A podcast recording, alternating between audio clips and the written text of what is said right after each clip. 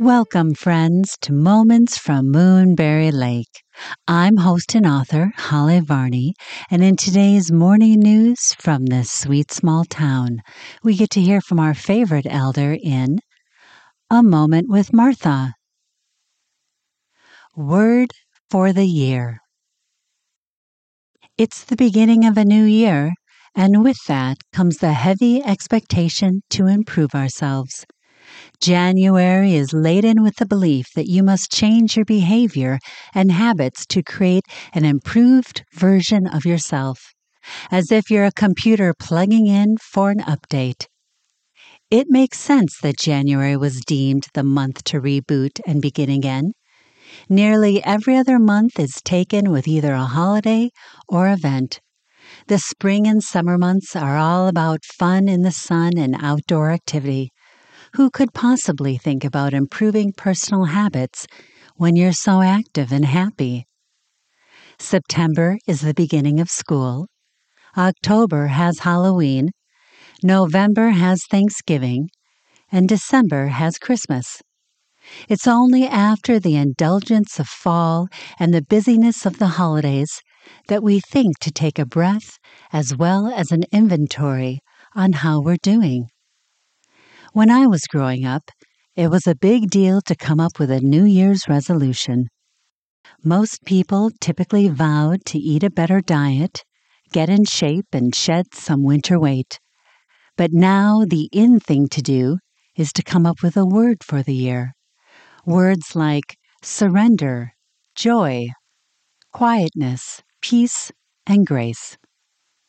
That's a lot of pressure, and I'm not sure I'm on board with a single word summarizing my hope for the year. Realistically, the word for any elderly person should be survive. When I look in the mirror, I don't even try to dispute the fact that my body is an old model in need of not only a reboot, but full replacement. What people don't realize is that when you're old, Every day is a new beginning. Many of us open our eyes and are pleasantly surprised that we've made it to another day. When I wake in the morning, I lie in bed, not totally refreshed, but not quite as exhausted as I was the night before, so I chalk that up to a win. And then I think, well, here we go again. Time to get going. With a quick inventory of any aches and pains that have stubbornly lingered after a night's sleep, I sit up and swing my legs over to the side of the bed so my feet can find their landing on the floor. There I sit for a bit, because getting up too quickly is a wobbly and woeful mistake.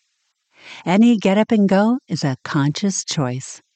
Out of every age group, I'm convinced the elderly population has the most discipline and self motivation. If we didn't, you'd never see us out of bed.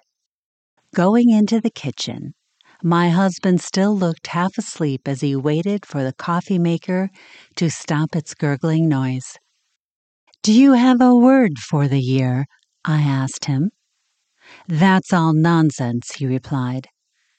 But if you had to come up with a word that would sum up your aspiration for the year, what would it be? I don't do words, I do coffee, he grumbled. I wasn't surprised by his lack of interest. He was never one for games. I was quiet as I gave the whole notion more thought.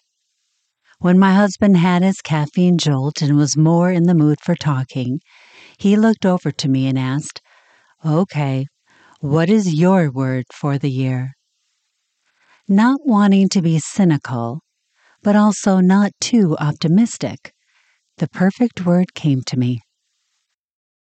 Again, I answered with a smile. I would like to do this day again. I would like to do this life with you again. I would like to wake up and walk into a kitchen that smells like coffee again. I would like to talk to all the kids again. I would like to laugh with my friends again. I would like to hug the grandchildren and tell them how much I love them again. Even in this broken down, dog tired body. I'd like to do it all again.